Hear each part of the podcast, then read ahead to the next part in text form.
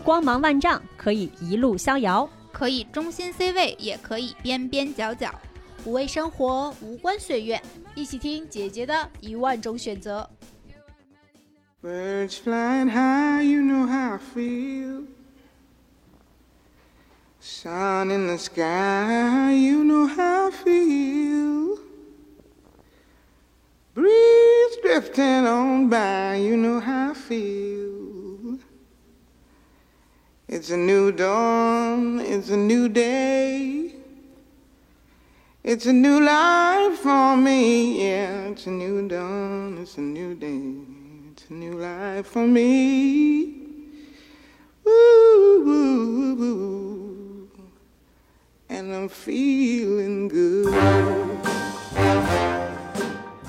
Hello，大家好，欢迎来到新一期的姐姐说，我是曾经经历过渣男 且被洗礼的樱桃教主。Hello，大家好，我是热衷于和渣男谈恋爱，但在我心里他们都不是渣男，都是专情好男人的六月。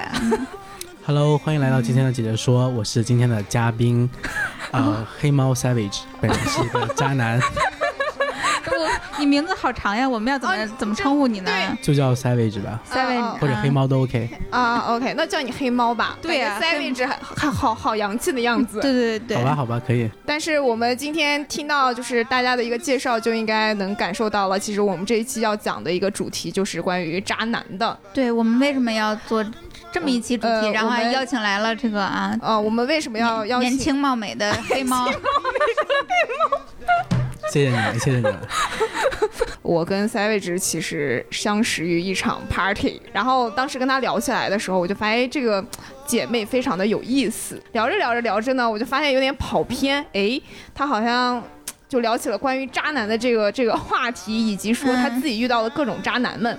然后，于是我就告诉他，哎，我们在做一个电台，你有没有有有兴趣来上一下？然后他说嗯真的非常感兴趣，于是他特别想讲一期关于渣男和原生家庭之间的关系，于是他就来上我们的节目了。就非常不要脸的非过来常不要脸的过来了。这我我听的有点一头雾水，到底是黑猫是渣男，还是因为他遇见的渣男贼多呀？就是首先他遇到的渣男非常多，然后第二呢，哦然后我们就聊一聊，发现他自己也是个渣男，非常非常大的渣男，对，然后哦所以他自己来想剖析一下关于自己以及那些男人身上的一些小特质。那那要不然这样，在我们聊渣男的小特质之前，我们嗯。先聊聊定义一下到底什么是渣男，因为我嗯感觉现在渣男或者渣女这个词，至少在我看来啊，我觉得嗯。在当今的互联网上，我觉得是晚是被广泛滥用的。对对。就像我刚刚开始自我介绍的时候，我就说我是一个经常喜欢和渣男谈恋爱，但我心里嗯根本就认为他们不是渣男。我嗯觉得很多情况下，他都是人性。就是人们共性的人性的弱点，嗯这个嗯弱点我有你也有，只不过刚好你可能在我们这个恋爱期间，在我们的亲密关系中，你显露出来了。嗯，反正也不说别人，至少是我，我是有过同时喜欢两个人的，就是这样的经历的，所以嗯我是嗯，哎，你同时跟两个人在一起过吗？实话实说在一起过 但我为此，且累吗？呃我我为此后来非常的内疚和后悔，然后给自己定了一个这个亲密关系的准则，就是。嗯绝对不在关系中出轨，最主要的原因是因为他给我带来的内疚比给我带来的快乐更多。我是嗯为了让自己快乐，所以定的这样的一个算是道德标准吧。像咱们那个在录音之前，我们还有在讨论说，尤其是那个黑猫，他说现在大家都是在和幻想谈恋爱，只要你的这个伴侣和你想象中的有出入，又会给他扣上渣男的帽子，我觉得是错误的。，对，有点矫枉过正了。因为现在就是有一个时代的滥觞嘛，嗯就是在在整个社会环境下，包括这个文化的一个进步的情况下，嗯大家对这个人性的思考是更多的。嗯其实就是用喜爱你的缺点，嗯或者说容忍你的脾气这种事情来判断这个人是不是真的爱你。对，他这个是错误的，因为其实有一些事情是自己也无法做到的，嗯要求别人做到是不会长久的。嗯就比如说，就是呃，人们在谈恋爱的时候，应当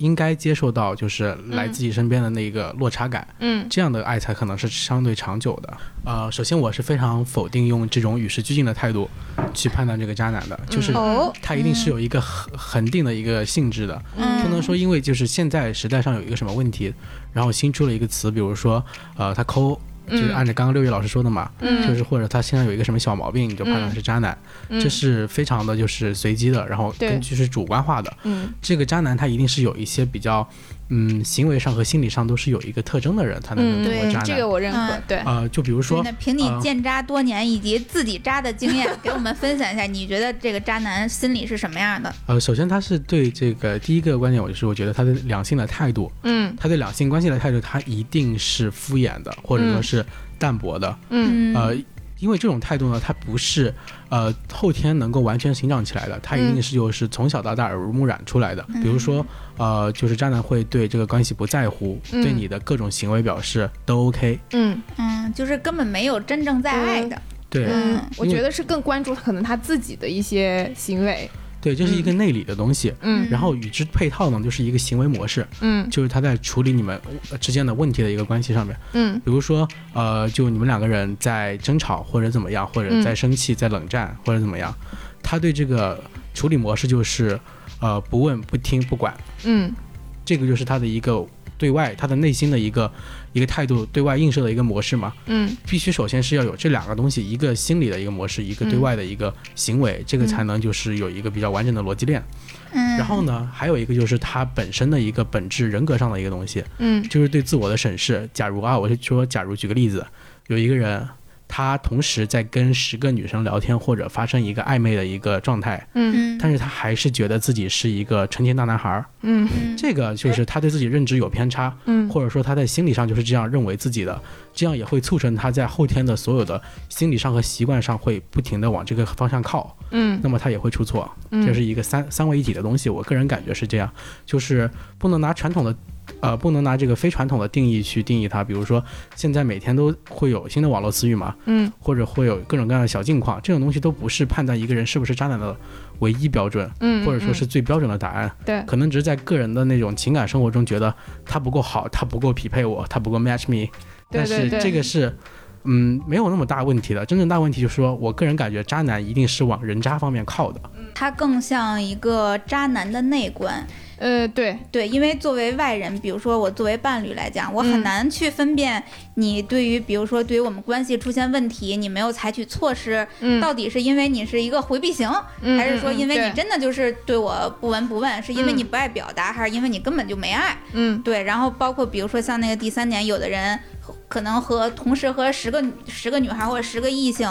十个伴侣相处，但他依然认为自己是纯情的男孩。我真的嗯遇见这种，而且我也认为他是纯情的男孩。嗯我身边也有他。可能觉得没有跟这种男生啊不没有跟这种异性发生什么关系，他可能就觉得自己是纯情大男孩。嗯，不是，他有点像多边关系的那种。哦对，有的人就是需要非，就是需要我大概。懂你的意思。对，有的人就是是需要很多人爱我，同时他也要去爱很多人，一对一的爱无法满足他。嗯然后同时就是他对每个人都是真爱，然后嗯同时他有可能，当然有的人可以处理好自己的关系，他可以游刃有余，非常轻松的去应对，嗯比如十段关系。然后有的人他可能无法突破这种传统的道德评判，然后嗯会自己产生深深的内疚，对每一个伴侣都很内疚，嗯然后就是有特别强烈的这种心理的负罪感，也有这样的。嗯但我觉得，只要他是出于真爱的，至少在我心里，我就不会把他定义为是渣男。嗯对，可能这个行为啊，我就是在我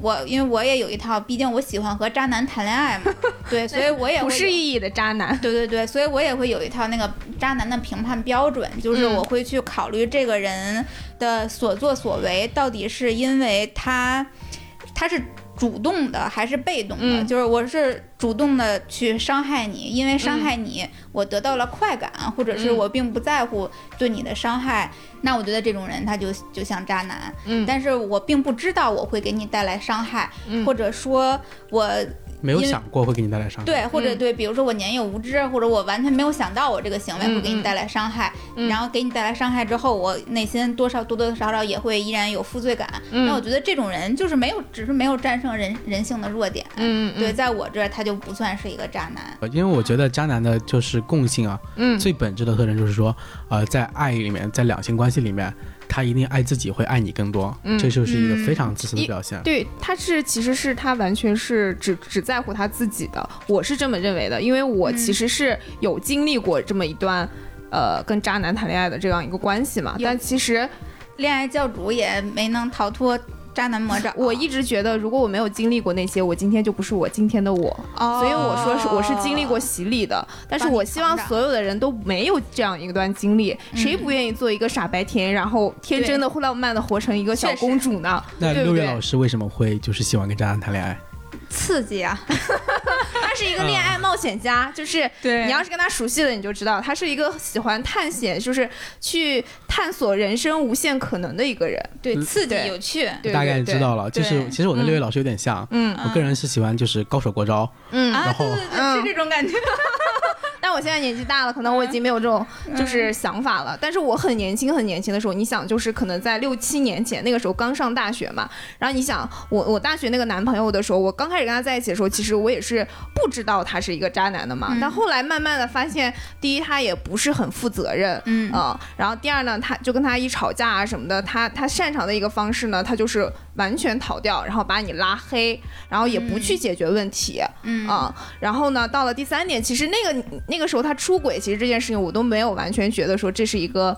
呃，很非常大的问题非很大很大很大的一个问题对。但直到就是我跟他开始分手，然后他把我的信用卡刷了就小十万块钱，然后给日后一年一两年，然后刚刚毕业的我，其实造成了一个非常大的经济困难困啊，分手之后刷你信用卡，然后不还，对对对，没有还。对，后来其实我去找他要过，因为我告诉他了，因为那个时候我刚来北京嘛，我跟他说，嗯其实我你不还这个钱，其实对于我而言，我真的是没有办法去承担的。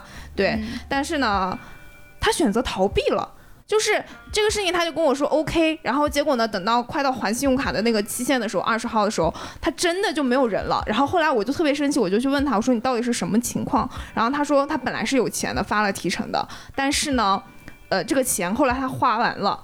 然后 他就没有想过要给你他就没有想过给我还这笔钱，然后那个时候他他还很受伤，他觉得我要去问他要这个钱，但是这个。废话，但是你想我其实挺难过的点就是，比如说他当时买车的时候，然后他其实是刷了几万块钱嘛，然后刷了几万块钱之后，其实他那个车我也就加起来坐了连五次，有五次吗？啊，五次可能有点少了，十次吧，可能真的是不到十次。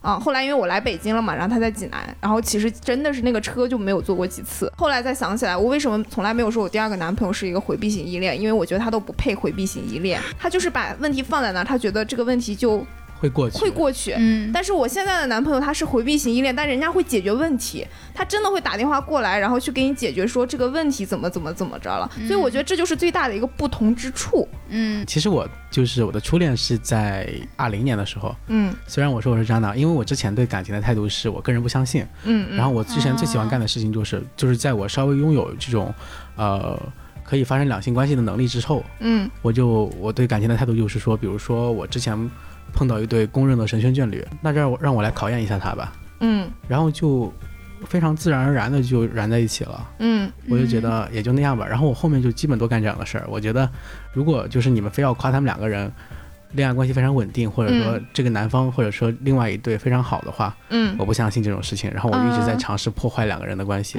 也不算破坏吧。你好贱呀，所以你去考验了那段神仙眷神仙眷侣人性。我在考验他们呀。我说人性真的经不起考验。很多时候，所谓的神仙眷侣，可能真的属于七分天注定，三分靠打拼。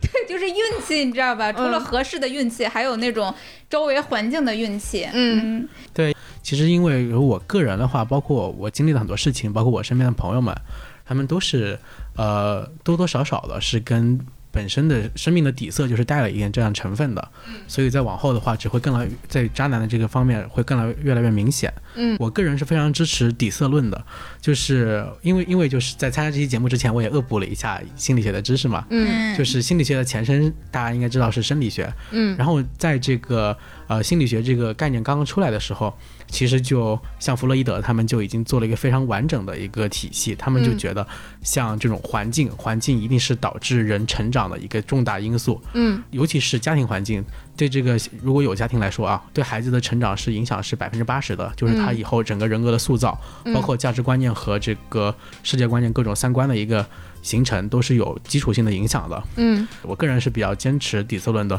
如果有那个心理学的那些学生们听到这个话，或者就不要太在意了，因为我也只是一个呃，平平无奇的小渣男。对，只是一个关公面前耍大刀的人，我就是恶补了一下。嗯嗯，然后我个人始终是觉得原生家庭对这个渣男的影响是非常基础的。就是你自己作为渣男和你遇见的那些渣男，你觉得你们是在童年的经历中有共性的，是吗？嗯、可以说吧，因为我基本还是稍微总结了一下，感觉他们都是嗯有、有一些特征的。嗯嗯，就比如说在这个家庭关系上面啊，嗯在家庭关系上面我是分了三种。嗯呃，一个就是双亲都不在的，也不是说离世啊，我是说，比如说留守儿童或者怎么样，或者就是说给爷爷奶奶养，给外公外婆养这样的，嗯要么就是只有母亲，或者说只有父亲，因为是单亲家庭这样的。其实这三种的都是有不同的表现模式的。嗯我个人是就是父母离异，但是已经是很很之后的事情了。嗯我先拿我的朋友来说吧，他父母就是从小就在广州打工嘛，嗯然后把他交给了他的那个爷爷奶奶来养。嗯他这个人是因为他从小没有在父母身边长大，嗯他的情感器官是怎么样发育的呢？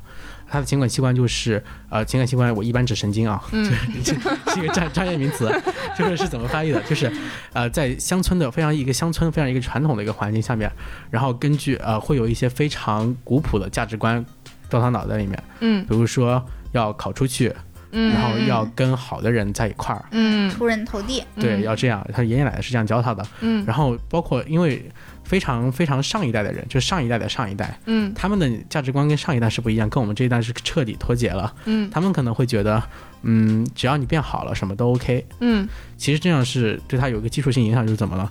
他在后面碰到感情生活的时候，他没有想到什么是真爱，他只是想到，呃，我跟这个人在一块儿，我能够再发展发展。嗯啊，能不能为我所用？少奋斗嗯五年。对，这个就是大家所会唾弃的凤凰男。其实凤凰男不是凤凰男，就是想出人头地嘛，以最快的方式出人头地。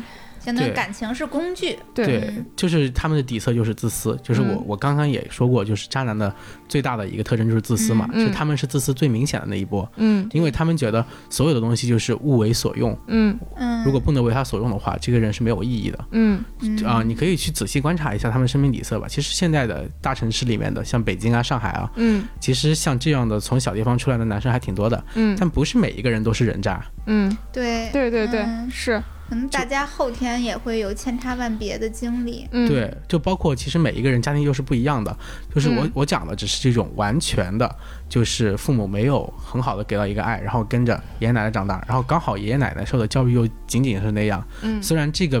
已经在极小、极小、极小的缩小它的范围了，嗯但是在我们中国这样大的人口基础上面，它还是占了一个非常大的比率。嗯就是特别是在大城市，你能见到很多非常极端扭曲的凤凰男，他们可能会觉得，也就是大家，也就是大家经常骂的一个普信男，可能就是这样了，可能真的就是对，其实我这个还蛮蛮有感触的，因为我那个大学的那个男朋友，他第一个男女朋友就特别的有钱，家里面就总会收到各种购物卡啊，然后会收到各种奢侈品包包，啊。然后就这些东西就都啊给你前男友了。啊，对，然后他就会拿着那个购物卡，然后带着他去商场里买买买，然后后来跟我在一起以后呢，依然延续了这种消费习惯。对，虽然延续了这种消费习惯，但是我宛若没有那个女子那么有钱，我稍许的清贫了许多。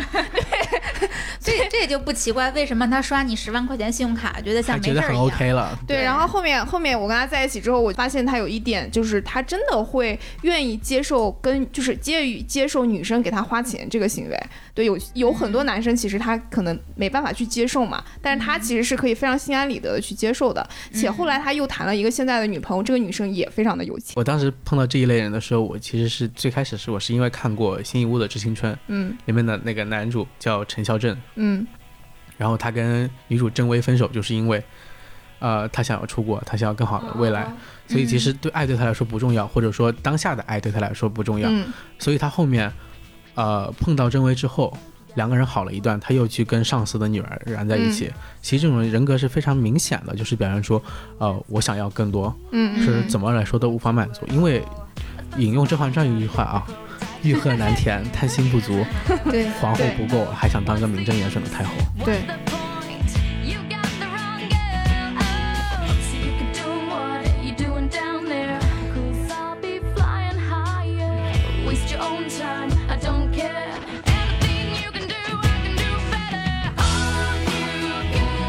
话，还有比较明显的就是单亲家庭，其实有两种单亲家庭，嗯一种是就是跟父亲生活，一种跟母亲生活嘛，啊，这还有区别啊？有很大的区别，哦相当大的区别。其实我的影响是最小的，因为我是在我成年之后，我上大学两年之后他们才离婚的，其实对我的影响没有那么大。对你已经人格相对稳定了。嗯但是在我很多朋友，他们都是小的时候就啊、爸妈就离婚了，可能在读小学或者初中的时候，爸妈就离婚了。嗯那个时候刚好是他们这个整个人塑造最严重的时候嘛，人格嗯最为重要的时候。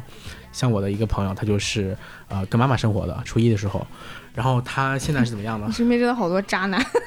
他也他他的渣在什么地方呢？就是因为，啊、他跟一个呃，他跟母权在一块儿，就是他身边没有这个非常完整的一个呃非常或者非常刚烈的一个一个形象在那里。嗯。其实虽然说就是女子也是也是半边天嘛，嗯。但是事实上，在这个当下的中国社会，或者说当时的中国社会来说，如果你没有父亲的话，就是别人的一些议论呐、嗯。或者说整个的一个家庭环境和母亲给不到你的东西，因为他他对母亲的依赖会非常的严重，嗯。同时他又会抵抗这一股依赖，就是他会觉得哦我想要父亲，我不应该只只沦陷于在我的对母亲的爱里哦，面，那他会不会很矛盾？他就是一个非常矛盾的状态。嗯。然后这样的人往往呢，因为跟母性的东西会沾染更多嘛，嗯。就是异性的元素非常的少，他们对这种异性的期待也会变少嗯嗯，啊、但是也有可能会变成 easy girl，就是因为因为就是因为只有母亲的话因为缺，少父爱，嗯所以他们没有一个强制力，他们会渴望，就对男生也一样，嗯嗯，男生也会就是是希望有更多的一些严酷的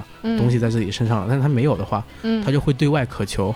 啊，如果一个男生他在模仿女生的习性的话，他一定是在隐秘的求爱，这是一个单亲家庭的一个总结。嗯然后如果是直男的话，他们也是会对女性有更多的期待的，因为你不仅要哦像、像他的女朋友一样，你还要像他的妈妈、像他的姐姐一样给他更多的嗯，爱。就是他不是那种非常传统的人渣，嗯他是真的是没有那么自私的，嗯，当然他对你的爱也会变成一种自私的东西，他会希嗯。望、希望你给他更多，嗯。他会像一个孩子一样。嗯。比较贪婪吧。嗯。我们不说上一个是自私，那这个我觉得可能更像贪婪。哎，这种会更像妈宝男吗？呃，妈宝是他的一种分支，这个嗯东西就是说对。爱的期望，就像他像妈妈对自己一样，嗯嗯，这种无条件的爱我。他的伴侣没有给他同样的他期望的妈妈给予的这样子的爱的话，那他会做成什么极端的行为吗？我发现你不能够到我母亲这个层次的时候，首先我会一直向你灌输我妈妈有对我有多好，嗯然后这个就会变成一种妈宝男的一个表现，这是第一个表现。嗯第二个表现呢，就比如说，呃，跟你在一块的时候，如果你不能给到我更多的一个爱，嗯，那么我就会把离开，把我的那个精力转让到其他事其他的事物上面，嗯。这个会逐渐会形成什么两种情况，要么就是冷暴力，嗯，因为嗯。我发现你不能给我爱嘛，我会去找其他东西来填补我这个内心的一个空缺，嗯。或者说我找更多的人来爱我，嗯，但是他不会给予别人爱，他很难给予别人爱，嗯嗯嗯，OK，或者说他任何的一种给予的行为，嗯。都是在通过这个之后，想要从你身上获得更多的他在。训练你，嗯嗯，OK。给你点甜头，让你好给他更多。嗯嗯然后我个人感觉第三种情况的话，就是比如说，嗯呃，跟着父亲生活，跟着父亲生活有一个很明显的特征是怎么样呢？嗯其实父权或者母权，他们两个东西是不能完全分开的。嗯，这样的东西在成长过程中一定要要相互制衡，，对对，因为父权是给了什么？中国的传统父亲观念就是山嘛，嗯，父爱如山，这是一个非常非常从小到大的就 很沉重，听着，对，对，而且经常大爱无言。又当爹又当妈的这种父亲是有的，嗯但是大部分的中国的男性是不擅长去表达自己的一整个感情的。然后你在跟父亲沟通的时候啊，或者说成长的时候，他会给到你非常多的 push，给到你很多压力。嗯当你感到这个压力的时候，啊、你有两个情况，你会就是要么就萎下去了，嗯要么就迎着这个往上涨。当然，往上涨的人是非常少的，嗯嗯，就那么多，中国古代那么多啊、母亲没有在身边的那种那种人嘛，像杨家将，嗯他们不也是到最后虽然只剩了家里只剩女性了，但是他们还是一直往上涨的。嗯就这种人非常的少。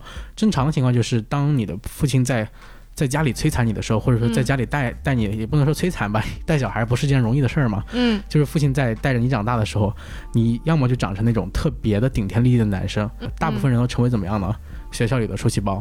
他对父亲不敢反抗的时候，他久而久之就会对这个外界产生说，我不能反抗。嗯正常的父爱给到的就是说，教你要怎么样去面对生活，怎么样去大气一点，去蓬勃一点。嗯，但是如果只有父爱的时候，他会给你太重的压力，你会慢慢的就是把自己包裹起来，然后当这个面对其他人、面对社交的时候、面对生活的时候，你也会慢慢的把自己裹起来，你会变成一个敏感多思的人。嗯所以说，在父亲非常父权非常强烈的时候，男性是男性的你你你个人的男性特征是会萎靡的，那女孩跟父亲在一起生活会不会好一点？因为嗯会比男性稍微好一点。那会更刚吗？嗯、他其实女生父亲带女儿会更好，因为父亲他本身是一个非常刚的象征，然后嗯女儿会像会比男孩更懂得怎么样去求爱，嗯嗯，因为男生是很羞耻的去去跟父母说还真，是，我爸从小就更疼我一点。对，而父亲对女儿的状态嗯。和父亲对儿子的状态还不一样两对对对个人。对对。我爸爸就对我哥就稍微凶残了一点，但对我就稍微柔软了一点。当然也不是建议大家如果爸妈要离婚一定要跟父亲生活，只是说就是这样的话，其实嗯呃，男孩会比女孩遭受更多的一些，在这个如果只跟父亲生活上面会遭受嗯更多的痛苦。嗯嗯，然后童年情绪压抑的太太深了。嗯，然后这种人会在长大后边会有一些什么样的表现形式呢？其实他他的柔弱是带刀子的，嗯他不是那么看起来那么的软，啊，就是像这种皮，他可能就是成长为大家中的受气包。这种受气包到以后，他一定是有两个模式的。嗯第一个模式就是打人，嗯因为家暴男，对他就是家暴男，就是他、嗯他可能对父亲的这个权利就非常的渴望又憧憬，但是又嗯害怕。嗯，然后在跟你的时候，因为你比他差一筹嘛，嗯嗯女性的力量终究会就是正常的话会比男生弱一点。他在发现一个哎，终于有一个人可以让我欺压的角色了，那么我们就先正常处着看吧。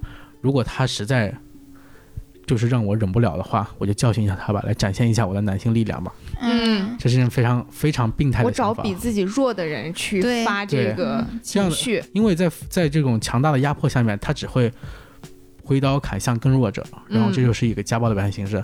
要么他就是一个彻底的封闭人格，嗯。因为他的父爱太强烈了，他对你他对两性的爱他也没有那么看重了，嗯。就是你要很难很难去走进这个人的心，因为他更害怕受到伤害，这也是一种、害怕受伤，其实也是相对的来说一种自私嘛。嗯就是我是我是弱的，就像我的朋友，我就是有个朋友是这样的，他小时候是怎么样呢？小时候就是他被男生排挤，我会带他一块玩儿，嗯因为他在家里是那样，他爸妈爸爸经常打他，嗯，然后又很凶，嗯他可能他跟我说过什么，他就是被九九乘法表背错了，被他爸爸扇了三个巴掌。然后初中的时候，我算半个我们那个学校的小霸王那种感觉，嗯就是啊、呃也不能说霸凌别人吧，就是只只要有那种热闹打架的事儿，我一在边上看着，懂吗？是这个是这种意思，就是吃瓜第一人。对，吃瓜第一人，然后有时候拦拦架，然后自己也被扇两下那种感觉。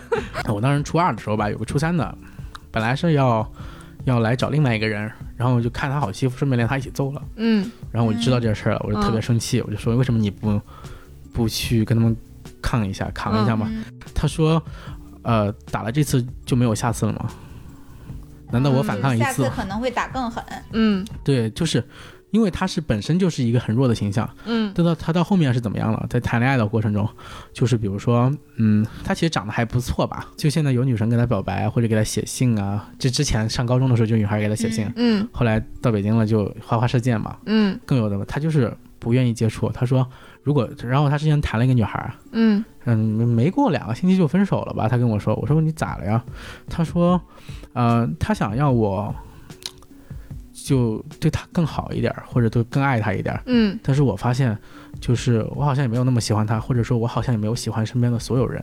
他对这个爱的期待是非常少的，嗯，因为他本身就是在这种强烈的压迫下面长大的人，嗯。他手他要么就会变成一种变态，去天天打人，嗯。或者说迟早会打人会家暴，嗯。他要么就是对爱没有期待，嗯，把自己锁他没有感受过，对，锁在这个环子里面。嗯然后我一直在尝试给他一些建议，因为因为我知道改变一个人是绝对不可以的，嗯不要去改造别人的人生。我只能就是说他在恋爱的时候啊，或者说在有新的一些情感向他靠近的时候，我说你其实可以稍微胆子大一点，或者说我带他出去玩一下怎么样，这都 OK。嗯但是他就是不这样，他他扎在哪儿呢？他就是会把自己受过的所有的伤害，包括一些难听的话，一些尴尬的处境，把这些东西自己发生在所有的事情，像一个反射镜一样反到自己的恋爱对象身上。嗯他这个扭曲在哪儿？他从他从这样的话，他他觉得是种考验，其实我觉得就是种折磨。嗯，他他不像那种所以他是主动的在做这些事情。真假参半吧。我也不能完全去洞悉这个人是怎么样，嗯但是我我感觉来说，他有时候是真的没有考虑这么多，但他有时候又是带着这种恶趣味的态度来说，嗯呃，他也这种人，他就是像这样的父权比较强的话，他一定就是百分之百的会有那种玩弄弱者的心态的。嗯。对，有很多小的时候是受虐者，长大了变成施暴者的。嗯。其实在，虽然这个他施加的暴力可能未必是拳打脚踢，但是这种心理上的暴力也挺可怕的。嗯。这种人格的缺点就在于，他是会挥刀抽向更弱者的，嗯。嗯他不会向强者发起挑战，嗯他会去有意无意的去凌辱或者说去折磨，嗯呃，在感情关系中更弱的那一方。嗯当然，如果他是更弱的那一方，我就不说了，懂吗？嗯。就是如果他谈那我觉得了一个，在女生关系当中，他也很难做更弱的那一方。嗯，也未必。也未必。嗯这个这个强弱不是力量的强弱，嗯很多时候精神状态精神精神层面他如果谈了一个大姐大，啊我觉得他他这辈子也，我也我就会挺开心的。嗯 有可能女强人对，对是他最熟悉的状态啊也是我建议他去看心理医生，但是，呃，他会把这个事跟他爸说，然后他爸说他有病，让他别去看。啊。啊，我就特别生气，我就想，我什么时候会会他爸给他骂的？是一个轮回了，嗯。成对成对饶回去了。可能他爹也遭受过什么东西吧，但是嗯。我不评价他爸怎么样，反正就是下次千万别让我碰上他训他儿子，嗯。不然我作为我他的好朋友，我还是跟他 battle battle 的。Hit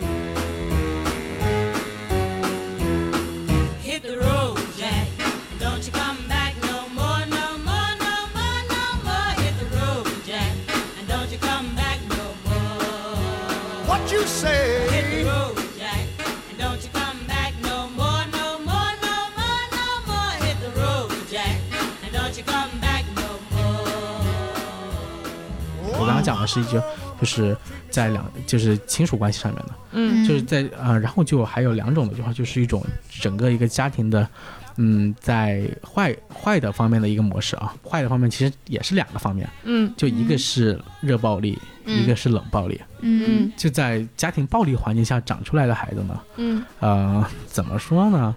就是天天挨揍的孩子，他一定不会是个好孩子，除非他，除非他们除了挨揍之外，他们家还有更多的优点来弥补这个东西。嗯但是显然啊，按照我们中国传统的模式来说，如果爸妈混合双打的话，他们肯定，啊、怎么说呢？就是动不动打你的话，嗯跟偶尔打一次你又是不一样的。嗯如果动不动对你进行家暴，或者就是说什么爸妈的性格也不怎么好，嗯爸爸爸爸严酷，妈妈脾气暴躁，这样的话长出来的孩子，他就会把两者的缺点同时吸收。嗯他首先是一个，嗯，非常善于伪装的人，嗯啊，他要讨好父母，避免挨打。对他讨好父母，同时他也会把这种性格带到整个生活里面，嗯，他会讨好身边的朋友。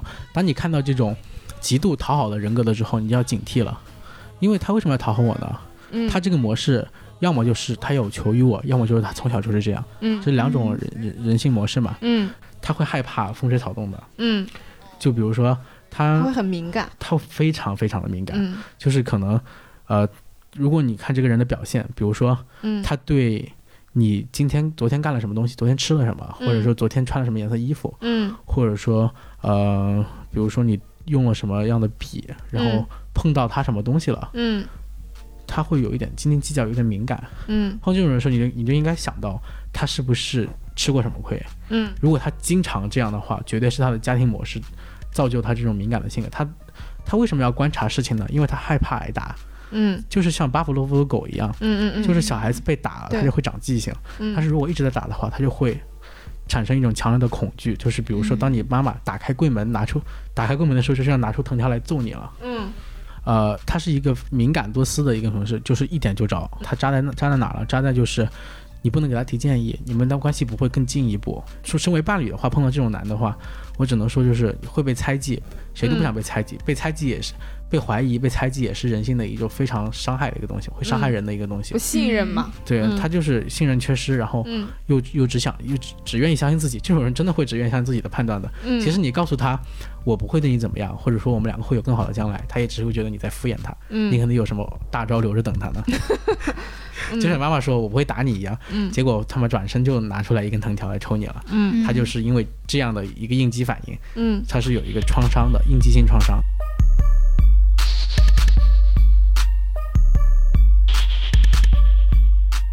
最后一种的话就是冷暴力了，嗯。家庭的一个冷暴力，这就是一个非常大家都讨厌的东西，不管是在家庭关系中，在恋爱关系当中，对，嗯当这个小孩儿啊，不管他的家庭是怎么样的，只要爸妈，只要你一出问题，他爸爸妈妈一起就是对你不说话，嗯。嗯。让你怎么样，他就久而久之他会阴暗，嗯，他会变得沉默，嗯。同时他也会变得最非常的扭曲。嗯。这个东西又跟彻底的缺爱不一样了，嗯。他是能够看到爱在眼前，嗯。但是他会明白这是自己的问题，让自己得不到爱，这个自我谴责，问题都放在自己身上。嗯。然后这种人他有一个非常明显的表现模式，嗯。就是你跟这种就是受过冷暴力的人来谈恋爱的话，呃，他一开始的时候对你绝对是非常非常的关心，他给你嗯。十足的爱，嗯。让你让你来相信他的是他是真的爱你。嗯。但是到这个时候，这种爱就会变成一种强烈的索取，强烈的一个对你的控制，嗯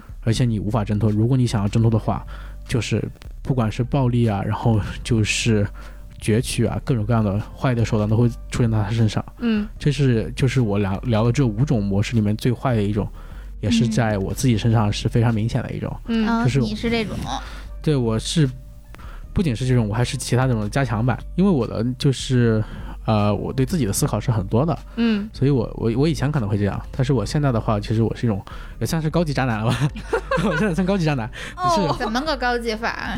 就是正常渣男可能会去尝试去把自己的那种不就是不爽啊，然后愤怒啊，去发泄发泄出去，发泄出去。但是我、嗯我懒得发泄，有什么好发泄的？我跟你谈恋爱就是什么？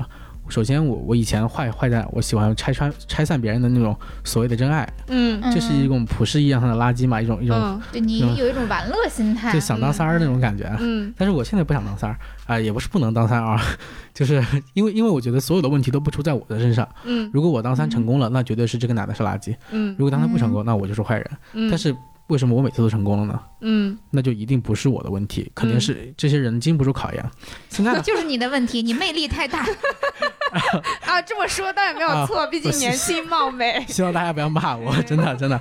然后现在的话，我就是觉得，呃，我是这种，我是我是怎么样了？嗯比如说我跟我初恋啊，嗯他是个典型的就是单亲家庭的那种，跟跟父亲生活的那种。嗯嗯嗯，啊，然后，但是他他是前期跟父亲生活，后面有个母亲生活，后面出国了，他初中就出国了嘛，出国之后跟母亲生活嘛。嗯。然后他身上母亲的那个特征会更强一点，啊，他是一个妈宝，他是一个非常常典型的妈宝，但是同时又因为有父亲的那个压迫嘛，嗯他说他妈妈又很凶，会大喊大叫，啊，他就是这两种缺点一起在身上矛，盾啊，又又自私又自卑又懦弱，嗯。但是又很想要爱别人，或者说得到别人的爱。我当时想谈恋爱是什么呢？我就是我我想着我应该有个正正儿八经的初恋了，好就是他吧，就这个 长得也还行，然后学历也不错，那好惨哦！小的时候就遇见了这样的父母，长大了还要遇见黑猫这样的伴侣。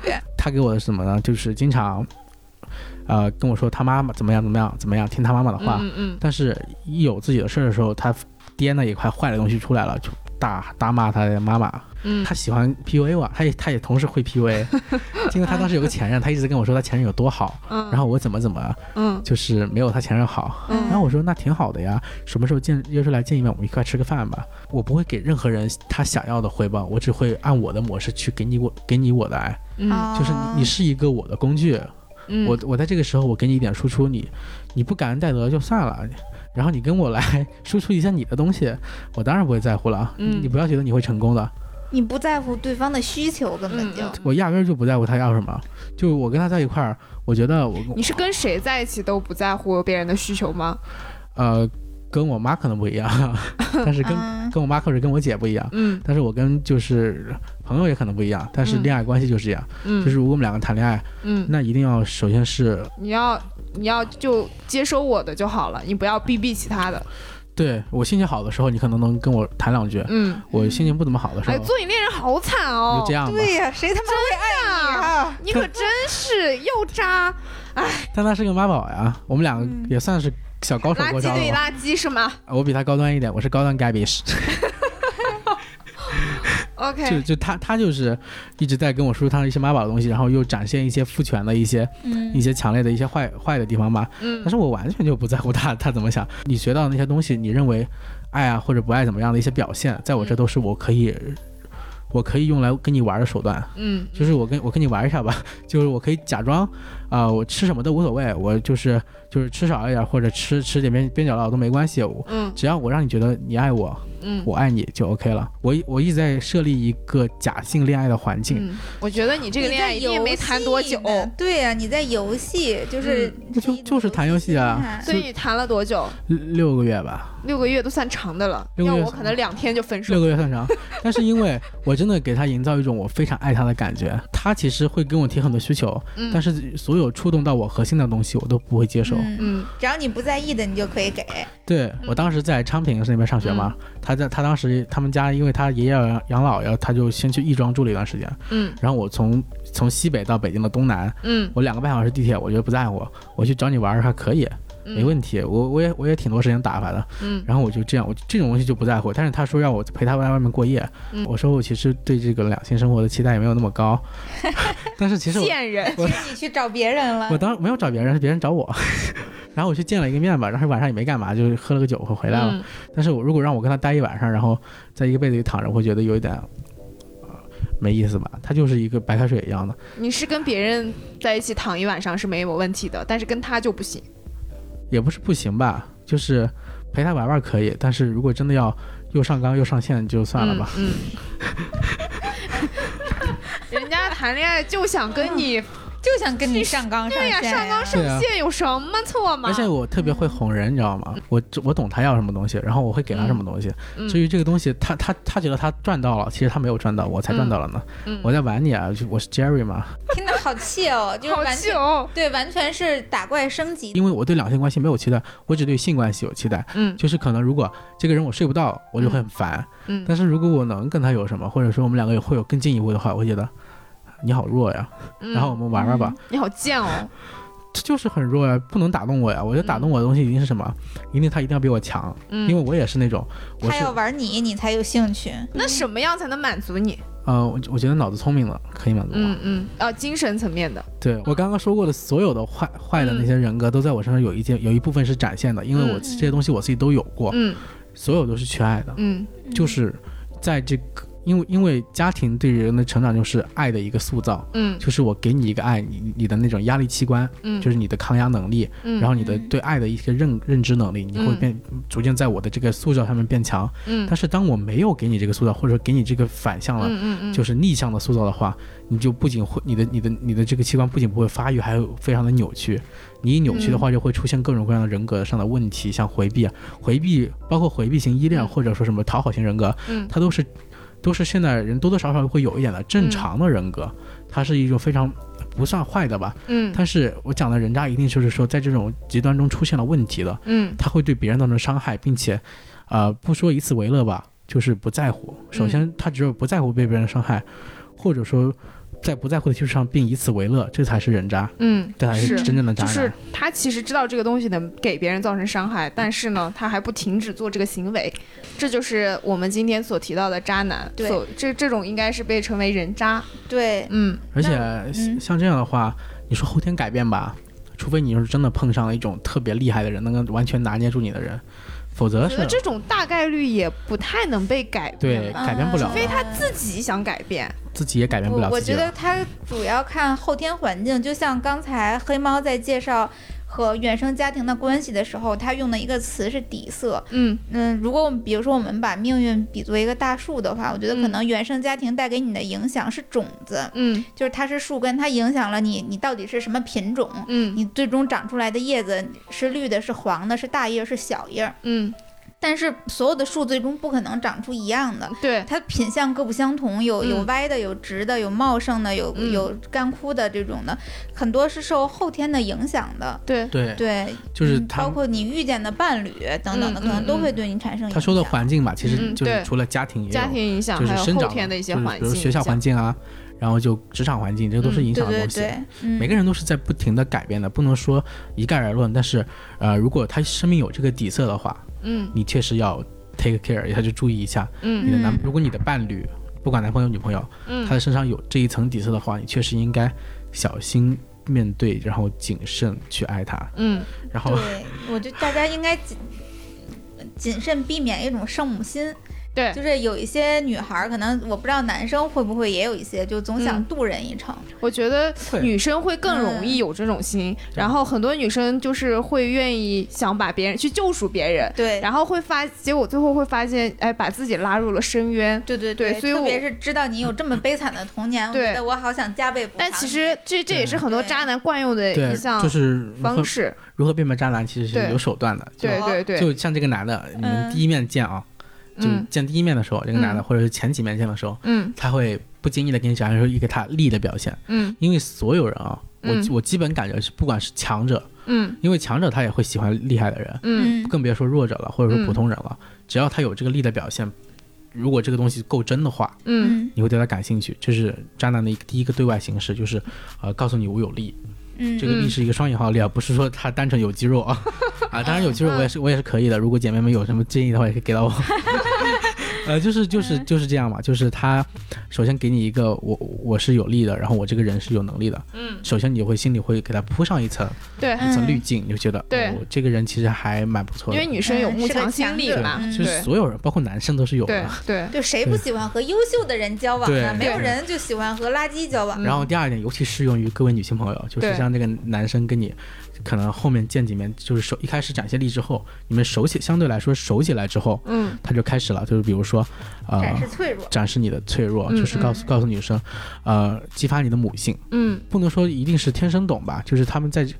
但他们的行为一定能表现出这样的模嗯。式，就是告诉你，呃，其实我也是，我我除了有力之外，我有时候还是弱的。嗯，然后这个时候你就会想，哎，他他有时候也是弱的，哎，如果我能填补这个东西的话，是不是我们两个人就会天生一对了？对嗯然后这个人每个人都会有这种幻想嘛，因为、嗯因为其实恋爱一开始是存在于想象中的，嗯就是是虚拟的。然后这个各位女生朋友就会想到，啊，他这原来这个这么好的人，他也有这么弱的一面，哎，我是不是应该趁虚而入？哎，我的机会来了，给他一点我的我的爱吧。除此之外，因为本身就是因为是女生嘛，女孩嘛，可能会有一点母性在里面，就她好可怜，我要心疼一下她，因为看到嗯可怜的东西都会心疼的。我只会心疼哥哥。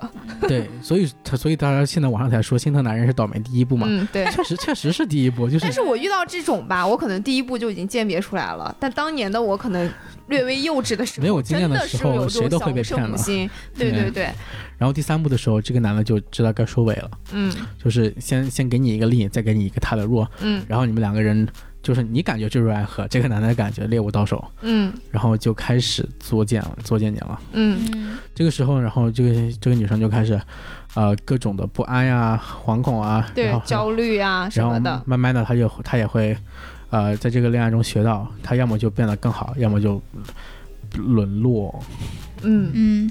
自己的另一种沦落。嗯嗯就是我嗯。我鉴别渣男的一些模式就在这上面嗯啊、我屡试不爽吧，嗯。就建议就是大家就是我的姐妹们，然后鉴别底色，对嗯出去看的时候，首先是鉴别底色。